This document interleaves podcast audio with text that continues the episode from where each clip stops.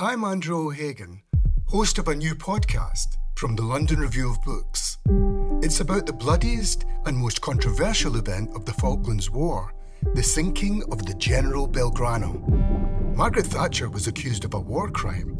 The truth would only emerge in the pages of a private diary. This is the Belgrano Diary. Listen wherever you get your podcasts.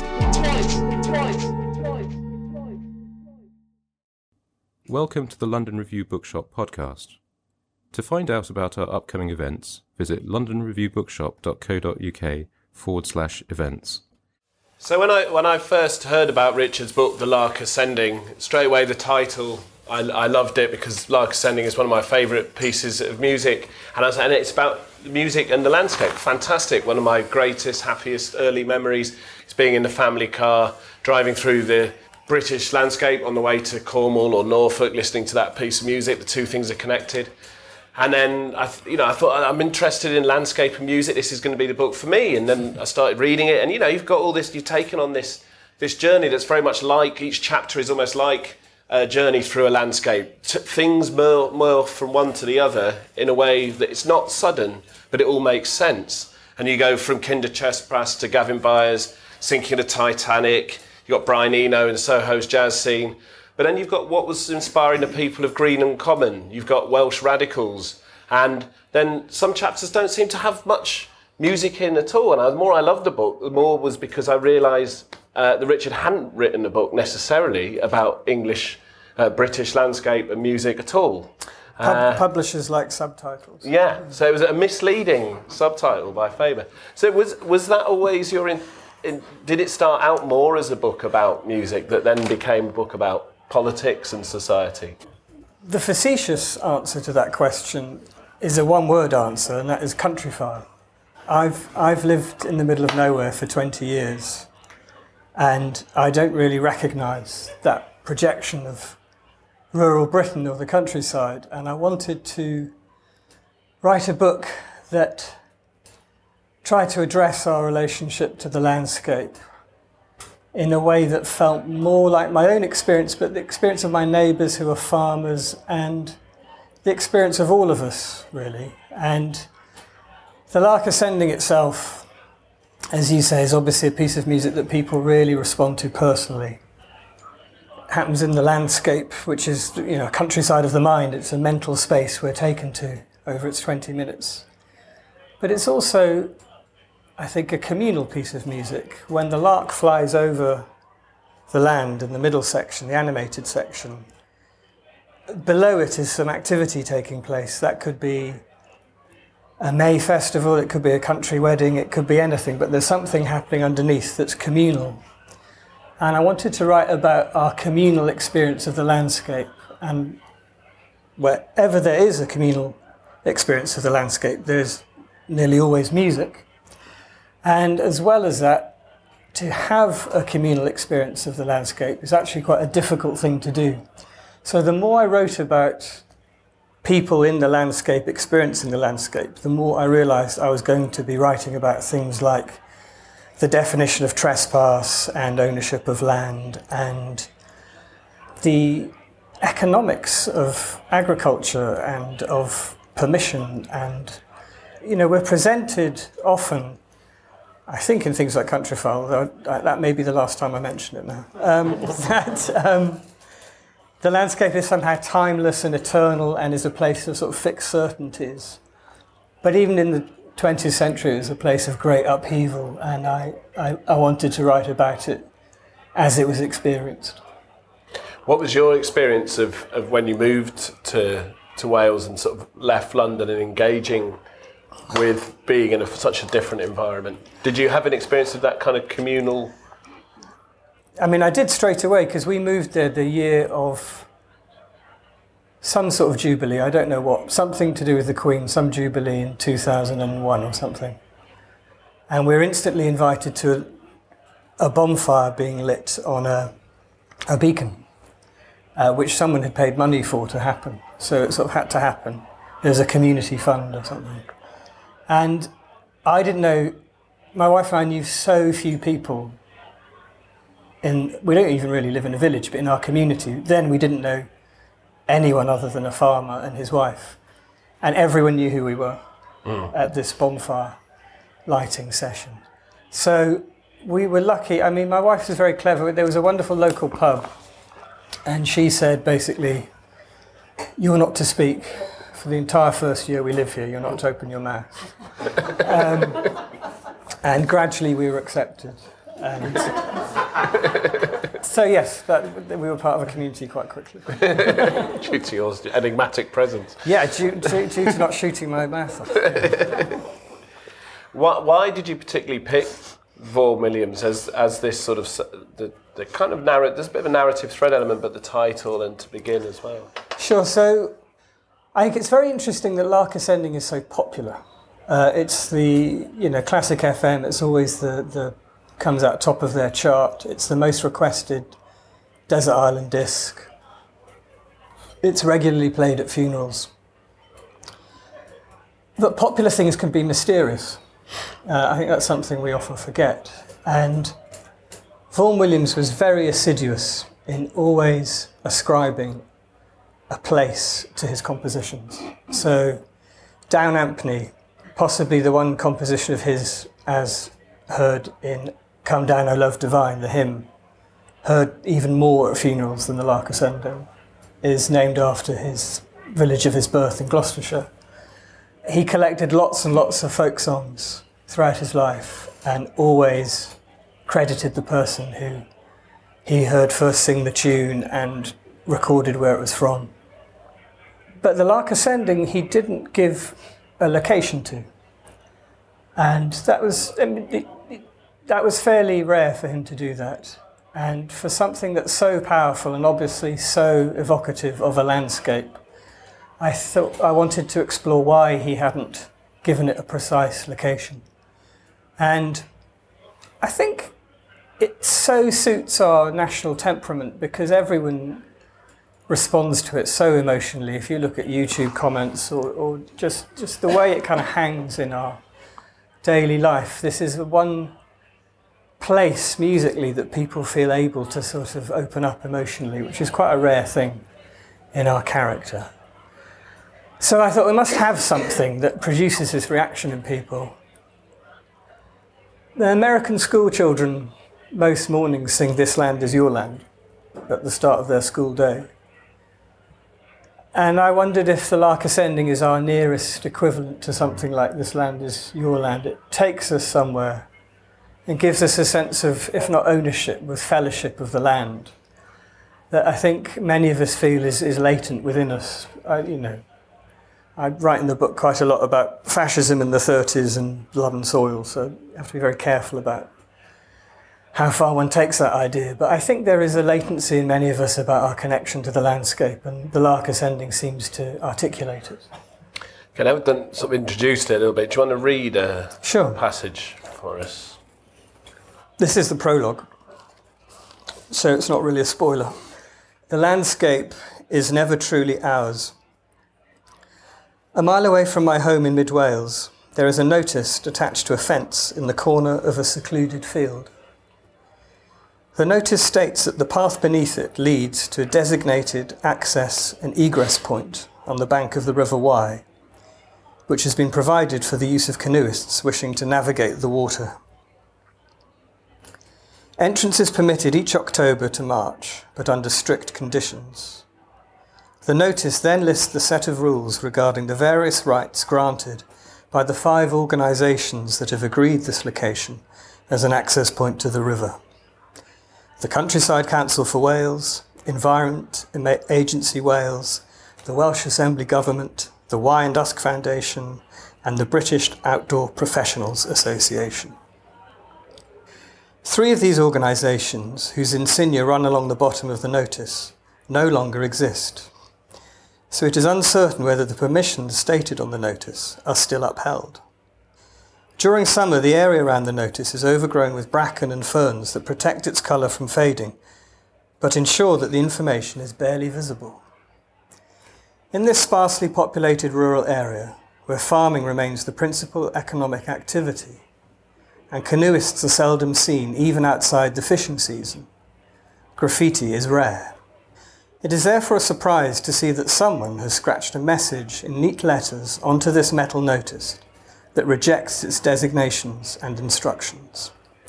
The statement they have left is straightforward. No one can own a river. Conventions and laws that have endured for centuries dictate the relationship we have with the countryside, whether on land or in water. Despite these jurisdictions, our sense of union with the landscape feels equally durable. In our lifetime, very few of us will ever own a physical piece of the landscape, yet it continues to define our national identity. The White Cliffs of Dover, England's mountains green, and the meadow, hill, cottage and shallow water depicted in Constable's The Haywain. These images, now all but anodyne in their familiarity, are embedded in our national psyche to such a degree they sustain the belief that the landscape is timeless and ours to commune with. Rural Britain remains the panorama onto which we project the idea of our best selves. Throughout his life, Vaughan Williams adhered to the principle that a country's music was made by its people rather than for them. He recognised the ability to understand, enjoy and immerse oneself in music in everyone. According to the composer, music was the art of the humble, but also the art form with the greatest capacity to transform the everyday, even if only by celebrating it, such is the function of many folk songs. His friend and musical biographer, Michael Kennedy, later wrote of Vaughan Williams, "His nationalism was avowedly conscious, never was it self-conscious. There never was a less typical Englishman." Vaughan Williams believed music was a latent force in all people, the only means of artistic expression which is natural to everybody. In contrast to many of his works, the physical setting of The Lark Ascending is anonymous. The open land over which the lark launches itself ever upwards remains unspecified. The imagination of the listener who travels to their own mental destination when experiencing the music decides its location, a place known only to them in the countryside of the mind. Vaughan Williams wrote, "I believe that every community and every mental state should have its artistic equivalent." In his most popular composition, he created the musical equivalent of the British landscape, open to every community. To realise the ideal of a countryside of the mind in the living landscape of the United Kingdom is an almost impossible task. Throughout the 20th century, despite the restriction of access experienced by the majority of people in Britain, attempts were made to reinvent the countryside. These experiments in rural reconfiguration were made with the same energy and celebration that the lark observed from on high during its flight. And as Vaughan Williams anticipated, wherever there is congregation in the countryside, it achieves its fullest expression in music, the art form that so uniquely renders the mysterious connection we feel with the ground beneath our feet. So when you were sort of plotting through the book, I find it fascinating how just the breadth of groups and people and historical musicians, but also social activists and some of the left and the right. How did you begin to bring all of this together? So the Kinder Trespass of 1932 felt very significant. Many people here will know the history of the Kinder Trespass. In April 1932, a few hundred young people, employed, unemployed, mainly taken from the members of the proletariat, decided to do something we all now think is habitual. They went for a walk up in the hills to have some fresh air during a time of Great Depression and low employment, and life was hard for people. And the organiser of the trespass, Benny Rothman, was a member of the Young Communist League and also Jewish.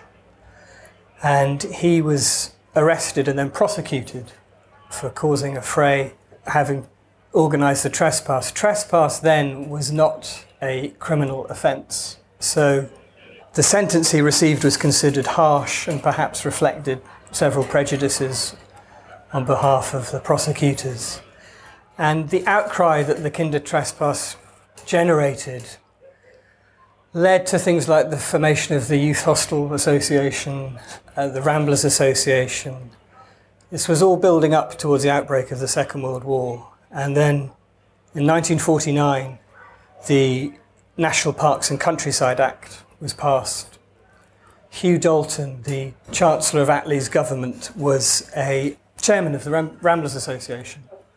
So that, you know, I think you can say that creation of national parks is on a par with the changes brought about by the Attlee government that included the formation of the NHS and social housing. It opened up the countryside to the population. Then 60 years later, within a month, May 1992, was the Castlemorton rave, and 40,000 people gathered on a common in Worcestershire in the Malvern Hills in Elgar country, and such was the outcry at what happened there that within two years the Criminal Justice Bill was passed.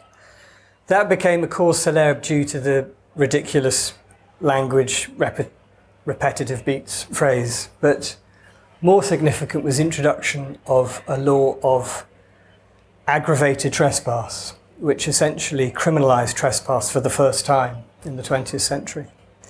So you had these two momentous events that had great legal significance to do with how we could inhabit the countryside in the 20th century. And I wanted to examine the events leading up to Kinder Scout, and then this 60-year gap in the middle where the landscape could be redefined by people who wanted to do so.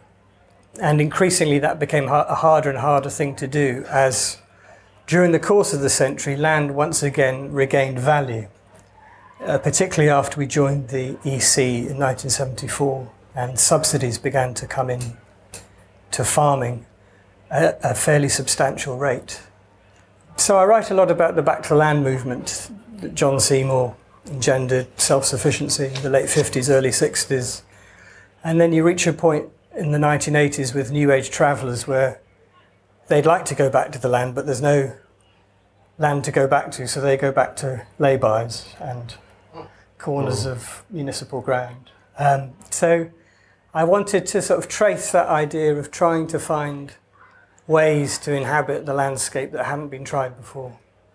And it's interesting the way class weaves its way through, because you things historic like the Essex Plotlanders, who were working class people from London who were able to go out to rural Essex and set up a railway carriage and sort of live, and places like Basildon were built on those sorts of Plotlander towns. Yeah. But then, like you're talking about, the value of land has meant that that's no longer possible. But I wanted to think about the Seymour a little bit. There was Richard did a sort of, I guess it was a preliminary to the book really, at the Social, and showed this beautiful documentary about John Seymour in Wales. And it was interesting watching the film because people sort of seemed to find it funny, and I didn't quite understand where they were getting the humour from. I thought it was a very touching, an interesting film about a way of life that was just being about to go. You know, when you see, you very rarely get those cultural artifacts of that just really nail something just as it's about to disappear forever. Could you talk a bit about him and so what his significance? Yes, in the book? Well, John Seymour was a fascinating character. He was born into wealth, but rejected his background quite quickly, and by his early 20s, he travelled extensively around Africa. At the outbreak of the Second World War, he was in Africa somewhere, and he volunteered for the King's Africa Rifles. During the First World War, the government set up things called War Agricultural Commissions, which was basically a form of using agricultural land as a national utility, or at least making sure that it was put to best possible use. And after the First World War, they were disbanded and there was no support for agriculture, which is why you ended up with the rack and ruin era of the 30s and urban development and Metroland and the growth of suburbia. And on the coast, bungalows, you know, Agatha Christie bungalows popping up in the 1930s. And the War Agricultural Commissions were started again in the Second World War, and once the war had completed, Seymour came back and was a member of the Suffolk Agricultural Commission, and he realised that there was lots of leftover nitrogen from the war effort and that agriculture was going to become increasingly industrialised. And he understood farming very well and wanted nothing to do with it. So in 1956, he took his family off to a small holding in Suffolk called The Broom, and wrote a book called The Fat of the Land that was then published in 1961, which is this phenomenally seductive account of taking a ruin, doing it up, growing your own vegetables, having a horse and cart, and writing books for Faber and Faber. It was very, very popular over time. And he became identified. I mean, it's quite a terse book in many ways. He's quite pragmatic and, you know, scathing of someone like Walden and saying, I'm not doing this out of ideology, I'm doing this because I want to live this way. And anyway, Thoreau lived on beans. But he grew tired of Suffolk because he saw what was happening in East Anglia was the dismantling of the hedgerows and the dynamiting of the fields and the growth of prairie farming and the increased use of fertilizer and, you know, agriculture starting to become agribusiness. So he decided, he thought, where can I go where I can actually live this kind of pre-lapsarian idea of agriculture? I can live off the land and nothing else. And he ended up in West Wales in the Preseli Hills at the foot of Carningley, a small mountain. And he, because he had a great affinity with farming, the community, who were practically all Welsh-speaking, took him to heart. And he'd really discovered one of the last few remaining places in Britain, along with the Outer Hebrides, parts of Cornwall, other parts of the northern Scotland, where you could kind of still live that very hard-scrabble life. The returns from the farming were great. It's just very basic hill farming, but the life is enriched by the experience of being part of that community. It was for him. Then in 1977 he published the Book of Self-Sufficiency, The Complete Guide to Self-Sufficiency, which begat The Good Life, the television programme, and it was a book that sold nearly 2 million copies. It was a how-to book of how to be Tom and Barbara, basically. By then, the people who'd read The Fat of the Land had come on pilgrimages to West Wales to kind of be at his door and hear his wisdom. And West Wales then was a place where, you know, a lot of ruins, and if you got hold of an acre with a falling down barn, you could kind of live experimentally there. And I always think the presence of Steiner or Montessori schools in rural areas are proof of an infestation of hippies, a proper one, you know, one that's survived. And that was certainly the case there, and he got very annoyed with people trying to grow marijuana on his farm, saying it's far too dark there, it'll never work, and that kind of thing. But he was a guru for many, and only partly was he unwilling to be a guru, but he was the person in the middle of the century who saw a way of living in rural Britain that I think no one else had certainly been able to kind of project on such a scale.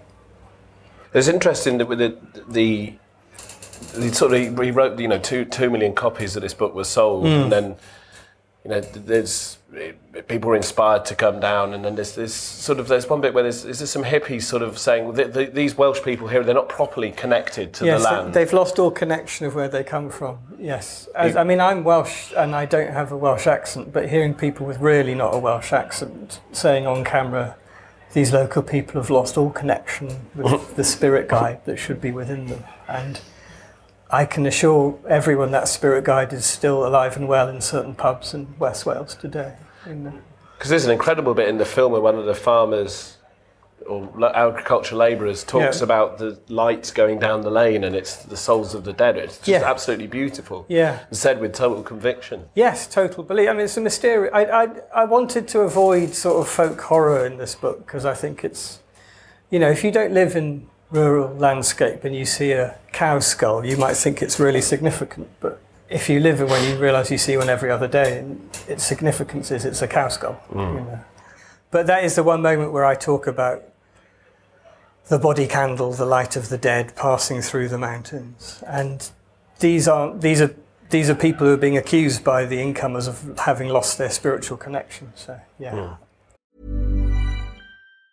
Hi, I'm Daniel, founder of Pretty Litter. Did you know cats tend to hide symptoms of sickness and pain? I learned this the hard way after losing my cat, Gingy. So I created Pretty Litter, a health monitoring litter that helps detect early signs of illness by changing colors, saving you money and potentially your cat's life. Pretty Litter is veterinarian developed, and it's the easiest way to keep tabs on your fur baby's health right at home. Go to prettylitter.com and use code ACAST for 20% off your first order and a free cat toy. Terms and conditions apply. See site for details.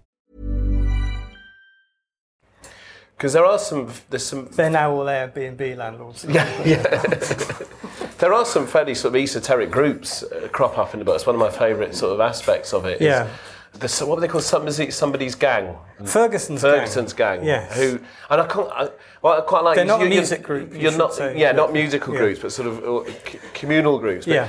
And one of the things I like about the books is you kind of give some of these groups enough rope to sort of deal with themselves in a way. Yeah. Well, I mean, I think it's commendable and really interesting that people felt that the land could be reinvented as they saw it. So Ferguson's gang were a sect, I think is the right word, of some fairly well-to-do women in the 30s who wanted to kind of it was before the National Trust Act had been passed. The National Trust Act was the act that allowed estates to bequeath their houses and their chattels to the National Trust, and it was a way of avoiding death duties, and at that point that meant the National Trust basically became the National Trust, and the curator and owner of so much historic property and sites. But as that was starting to happen, Ferguson's gang were a group of women who sort of took it into their own to rescue and restore properties.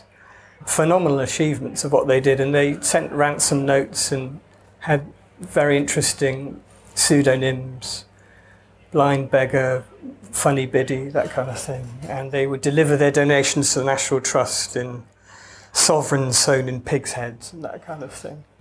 But at the same time, there were people in Dorset who were very interested in Rudolf Steiner's idea of blood and soil and biodynamic farming, which sees a cow's skull cracked and then buried underground, then brought to earth, then cracked, and then sprinkled on the earth and watered over. And these were people with very much fascist sympathies. Rudolf Hess was a fan of Steiner's principles and the blood and soil movement, which came from the Bunde youth movement in 1930s Germany, then fed into Hitler Youth. And I'm sure many people here know of Henry Williamson, the author of Tarka the Otter's relationship with those ideals, and Joran Jenks was Oswald Mosley's British group of Union Fascists agricultural spokesperson, and he would end up founding the Soil Association. So in the 30s, I think it's good to remember in the 30s lots of people were interested in Nazi Germany. Philip Larkin's father took him to Germany in the 30s to look at what was going on there. But there were groups who were very serious about the Nazi connection to blood and soil and saw Morris dancing and folk music as a way of bringing people closer to farming. I write about Rolf Gardner in particular. And then you have a reprinted in the book, the kind of World War II propaganda picture, which says, your Britain, fight for it, with a sort of idealised rural scene. And it's interesting because you say that that image was considered overbearing at the time, but now kind of keep calm and carry on modern Britain. You see those sort of sentimentalised views of landscape reproduced everywhere. Do you think there's a sort of dubiousness to that, a conservatism to that? Well, I mean, the Frank Newbold poster, I think, is probably familiar to lots of people. It's a shepherd walking through the downs, and it says, your Britain, fight for it now. And the poster it replaced was the Abraham Graham's picture of a boy with rickets in front of a hospital, which might be built if we won the war, and founded an NHS. And that poster was one Churchill banned because he said it doesn't present Britain in a good light. one could argue, presented it in a very good light. And it was replaced by this idealised view of a shepherd. And of course, that life of the shepherd walking through the downs with two sheepdogs in contentment was not the life of the average Tommy by any means. And it was considered overbearing. And subsequently, posters reverted to things like savings bonds, digging for victory. And there was that use of sort of heavy nostalgia and emotional pull was definitely avoided. But it has come back, and as did the Keep Calm and Carry On poster. I suppose I wanted to write about Vaughan Williams in that context as well, because occasionally he gets, I think, allayed with that view of the landscape. And, you know, he attended a fancy dress party in drag as the suffragette Mary Neal. I think in many ways he was far more radical than people give him credit for. That was one thing you said when we talked on the phone. You want to sort of reclaim him from that, but you didn't think he'd have liked Castlemorton very much. I think he would have approved of the Greenham Common Women's Peace Camp. I think he might have drawn the line at Castlemorton, yes. Mm-hmm. Yeah. I think one of the most powerful aspects to the book is the part of it that deals with the Greenham Common Peace Camp. Again, not necessarily a chapter you'd expect to find in a book about British landscape and music. Why did you particularly want to bring them in? Well, the first thing to say about the Women's Peace Camp was within 6 months it was decided that it would be a women-only peace camp. So I realised I was writing about it with limited authority, and I wanted to recognise that in writing about it. But the success of the peace camp, and I do think in many ways the peace camp won. I mean, the peace camp lasted longer than the cruise missiles did, and I think that counts as a victory. But it only could be achieved and sustained because it was on common land. And we have a strange relationship with common land in this country. I think some people think it's to do with the fact that there's a queen and we're commoners and we have a right to walk on this public space, but the majority of common land is privately owned, and common land is land that people who are or were, or who families are or were commoners, still have rights to. And that could be grazing rights, it could be rights to gather fuel. Greenham Common itself was appropriated for the war effort in the Second World War, and then the rights of common were given back to the commoners, and then it was appropriated again in the Cold War. But the common rights still applied. It became the property of the US Air Force in 1980 without any recourse to Parliament. And throughout the occupation of the peace camp,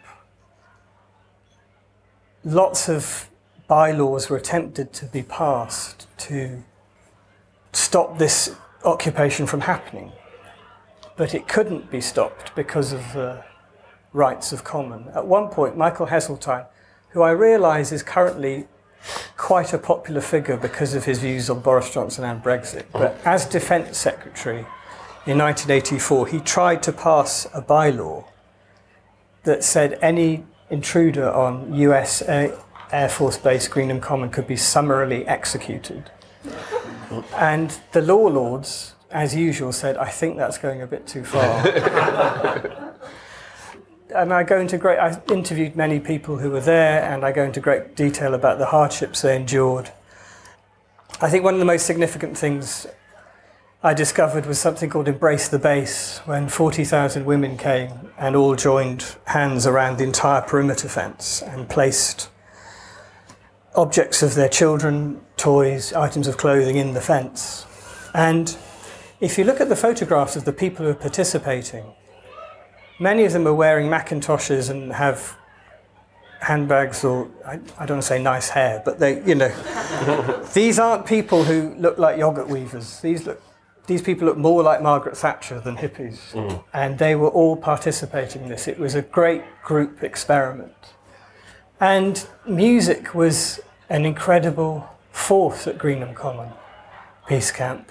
They wrote amazing songs, Under the Moonlight We Dance Together, I Am a Communist Spy, There's a Hole in Your Fence, Dear Airfield, Dear Airfield.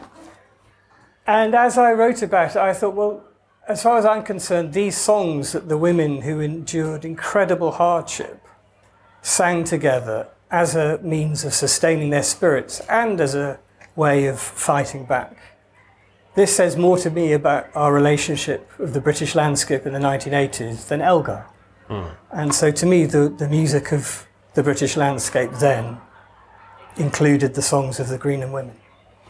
Because there's a lack of sentimentality to the music that's in the book. It's often very dynamic music or experimental music, or people like Penguin Cafe Orchestra. I thought it was fascinating you brought them in, because I wouldn't necessarily fitted them in, but you managed to do that. Mm.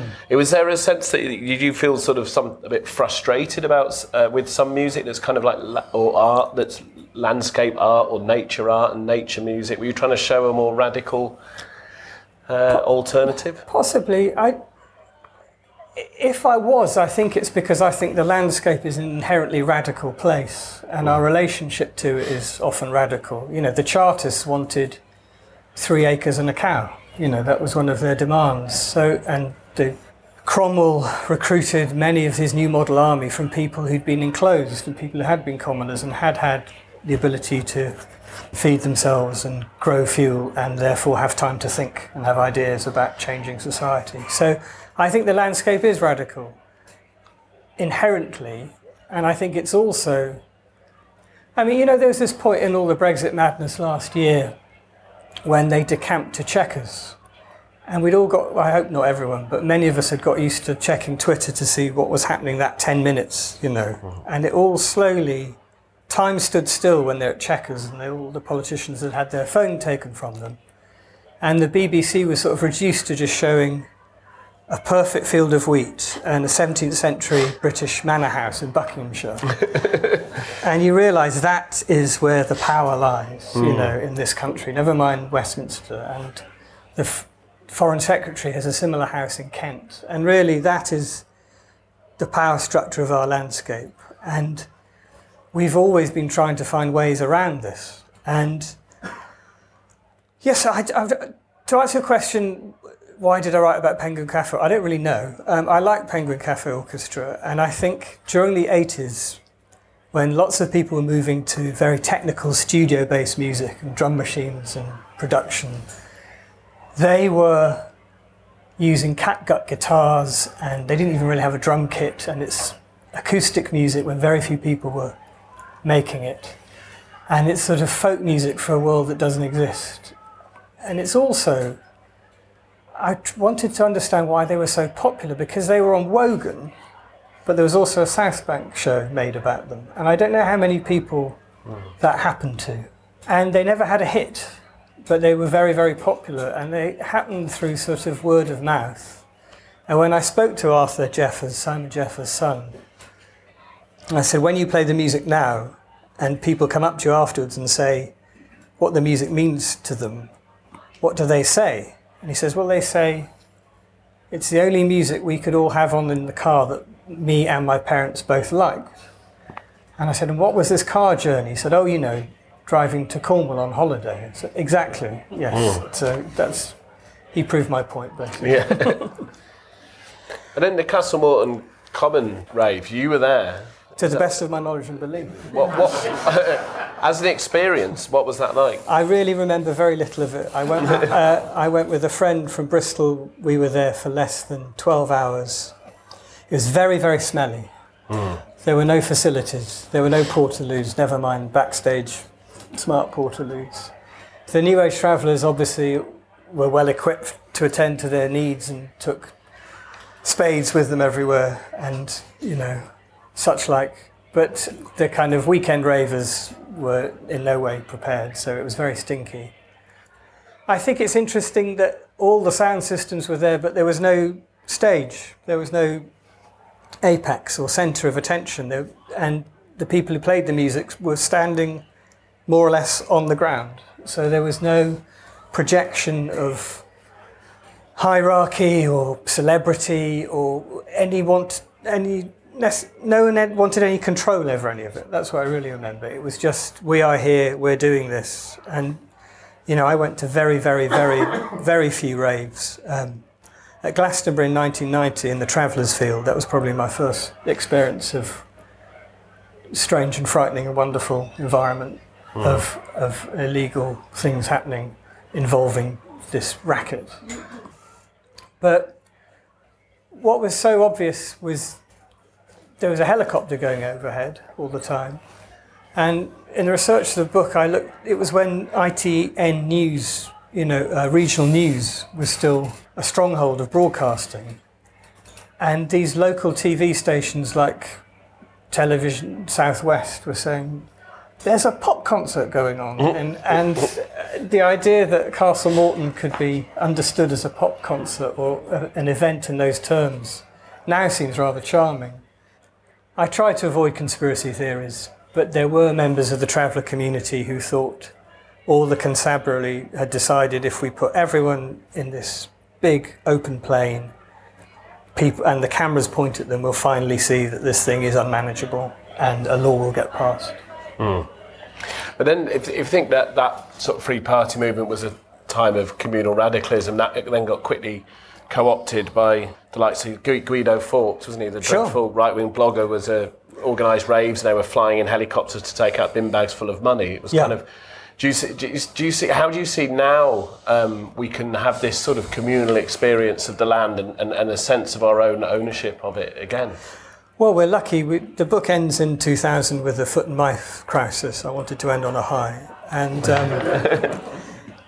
a few months later, the right to roam was passed. So I think we have. I mean, these rights are incredibly hardly fought for, you know, with great effort. But, you know, festivals are the nearest we have, but they cost £200, you know, to get into. And they're often very enjoyable environments and people are often in good moods in them for whatever reason. And it's a difficult thing to separate from the commercial interests. And the thing about raving and parties, and even the free parties that used to be allowed to happen in cities, was there was a sense of an intervention happening in the everyday on behalf of just normal people, and that is increasingly hard to experience, that feeling. Now, I write about raves that happened in a suburb of Edinburgh that were really popular in a disused quarry, and you can see footage of people just raving in Edinburgh basically at 5 a.m. in the drizzle. It just seems remarkable that that could happen now. So yeah, I think we've moved on significantly from anything like that really happening ever again. Or we were talking earlier that we're just too old to hear about. I'm certainly too old. Yeah. But I'd like to think it'll come back, and I imagine there will be people who say enough's enough, and you know, the police force have been cut so much now, there must surely be a way of, you know, getting away. One of the other things I do at the start of the book, you talk about walking around listening to music, which I really love, because there's a lot of the sort of like sentimental nature orthodoxy says you're not allowed to take your phones into landscape, you're not allowed to listen to music, you have to be immersed and demodernise yourself, which I find quite annoying, that view, to be honest. I think taking modernity into nature is often quite rewarding, and I really loved how you wrote about listening to music within the landscape. That's what Wordsworth and Coleridge did, didn't they? They took modernity into nature. Yeah, I mean, you'll get wet if you don't embrace modernity and buy a decent waterproof jacket you know, in the landscape. So, no, I know what you mean. There is a sense of the kind of enraptured male with a working knowledge of the vocabulary of various species. And I think people get intimidated by this idea that nature is slightly Gnostic place where you have to observe certain traits that aren't shared with everyone. And I write a little about how land ownership breeds this sense of, not entitlement, but sort of a sense that there's secret knowledge that not everyone is allowed to share in. I mean, I sometimes find listening to headphones going for a walk is too overwhelming and you're asking too much of yourself to kind of be immersed in music and in this beautiful view, and it's a bit of a shorthand of, you know, feeling transcendence. is really where The Lark Ascending comes in, because I think it does that job of going on a walk for you, really, and it gives you that experience. But the book ends walking within sight of Kinder Scout in the Peak District with our mutual friend Rob St. John, who's a sound artist. And, you know, we walked up Pendle, and there wasn't one mention of the Demdike Stair or the Pendle Witches, but there were people eating pies, and there were people, you know, leaning on trig points, and there were people picking magic mushrooms. And I think Pendle is the most multiracial peak in Britain. I think there are certain times in August where it's one of the most multiracial spaces in Britain. So, I mean, that's our landscape. And it's a working environment, in that it's an environment that allows it to be in it in whatever way we want to be now. I think that's a nice note to finish this part of the evening on. It's questions from anybody. Questions rather than statements would be ideal. Not that you, any of you people are statement types, but any questions at all would be great. So your book is a series of radical groups and their relationship to the land and nature. What do you think about the Extinction Rebellion? Because that's a global movement as opposed to a national one. I wondered what your thoughts were on that. Sure. So in writing about Greenham Common, one of the things I realised was the methods they'd used at the peace camp were very, very similar to the Occupy movement, of just literally occupying. And passivity, and to use mass as a way of communicating something. And I think Extinction Rebellion, I mean, I like The Clash. I don't know many people who like The Clash, but when they turned up in Trafalgar Square and played London Calling and were going, yeah, London, yeah, Calling, yeah, Extinction Rebellion, yeah, I thought, oh, this seems very familiar to me. This seems like the poll tax riots and, you know, here we go again. But I think that was just me reaching a conclusion far too soon. I think the fact that it's so embraced by children is remarkable, and I can't think of anything that's been so taken on by young. You know, it's been taken away from adults in a way that's incredibly exciting. Town near where I live, Hay-on-Wye, the school children made the mayor declare a climate emergency in Hay, and that allowed them to. The mayor declaring a climate emergency allowed them to have electric charging points in the town, and they couldn't have done that without it. And that's coming from children. So, I mean, I think the most exciting thing about it is it's led by the people who are going to have to put up with all the crap that we leave them with. Why do you think Greenham sort of was so long-lasting and, as you say, successful in the way that Occupy kind of fizzled somewhat very quickly? Well, I think Greenham had one focus, and it was a very direct local focus, and it was on sitting on top of the point where it was trying to put all its energy into, rather than bring down capitalism, which is a bit harder. I think so. I think somebody could have written this book and made it very Anglo-centric, and I really love the amount of Wales in there, and the way you bring Wales together with England in a really beautiful way, and you know, obviously that's who you are, and you live there. But were there other reasons for wanting to do that as well? Yes, I think environmentalism in this country was very much almost birthed in West Wales by John Seymour, Satish Kumar, the editor of Resurgence, Schumacher, who wrote Small is Beautiful, the key text on sort of environmental economics taught at Aberystwyth University, and some of the people he taught in the 60s were very active in Plaid Cymru subsequently.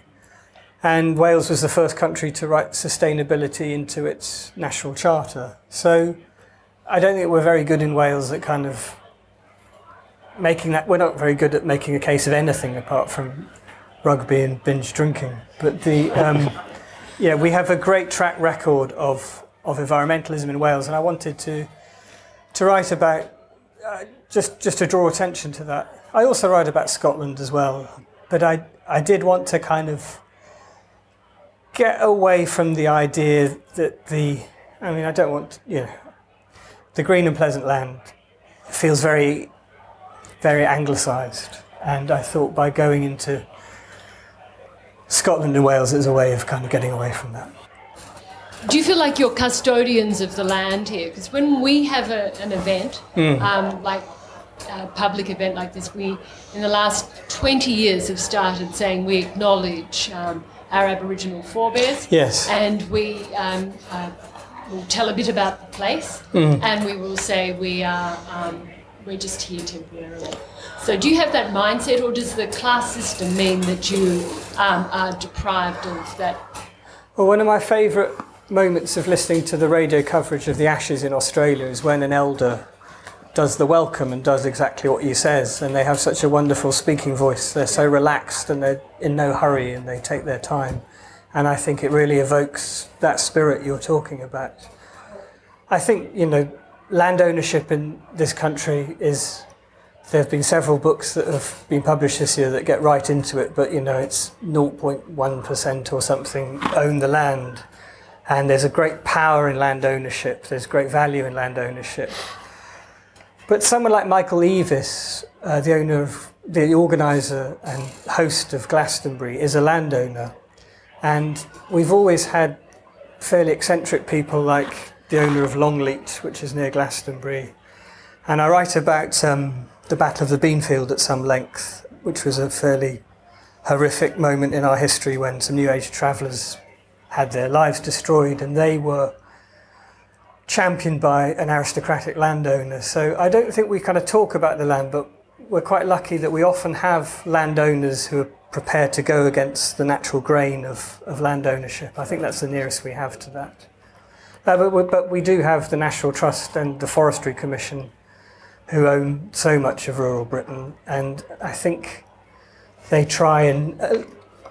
there's this very funny thing of posters for Stonehenge on the motorways and saying, "You're Stonehenge." So that's someone trying to give us, "You're Stonehenge, but you're not allowed to go there to celebrate the solstice," which is probably what it was built for. So. But is the centre of the city and the rural never far away in land ownership? Like round here is owned... so much of Bloomsbury is owned by the Duke of Devonshire, I think, yeah, who might even be the landlord of this building. So, they have this enormous power, even within cities, these old families. And then the Crown owns the seabed around... 12 miles outside the coast. So that tiny minority of people might be sat in their country house, but they're in charge of where we are now. Definitely. Yeah. I just want to ask you a question about the structuring of the book. Yeah. Okay, so... sometimes it feels like the music is absolutely integral to the particular thing you're talking about in a chapter. Sometimes it's a little bit tenuous, you just... Without question. You happen to be walking in that part of the landscape and listening to a particular tune. Yeah. But it almost feels like it could have been 10 books, right? Yes. Yeah. Yeah. And I wondered how you selected...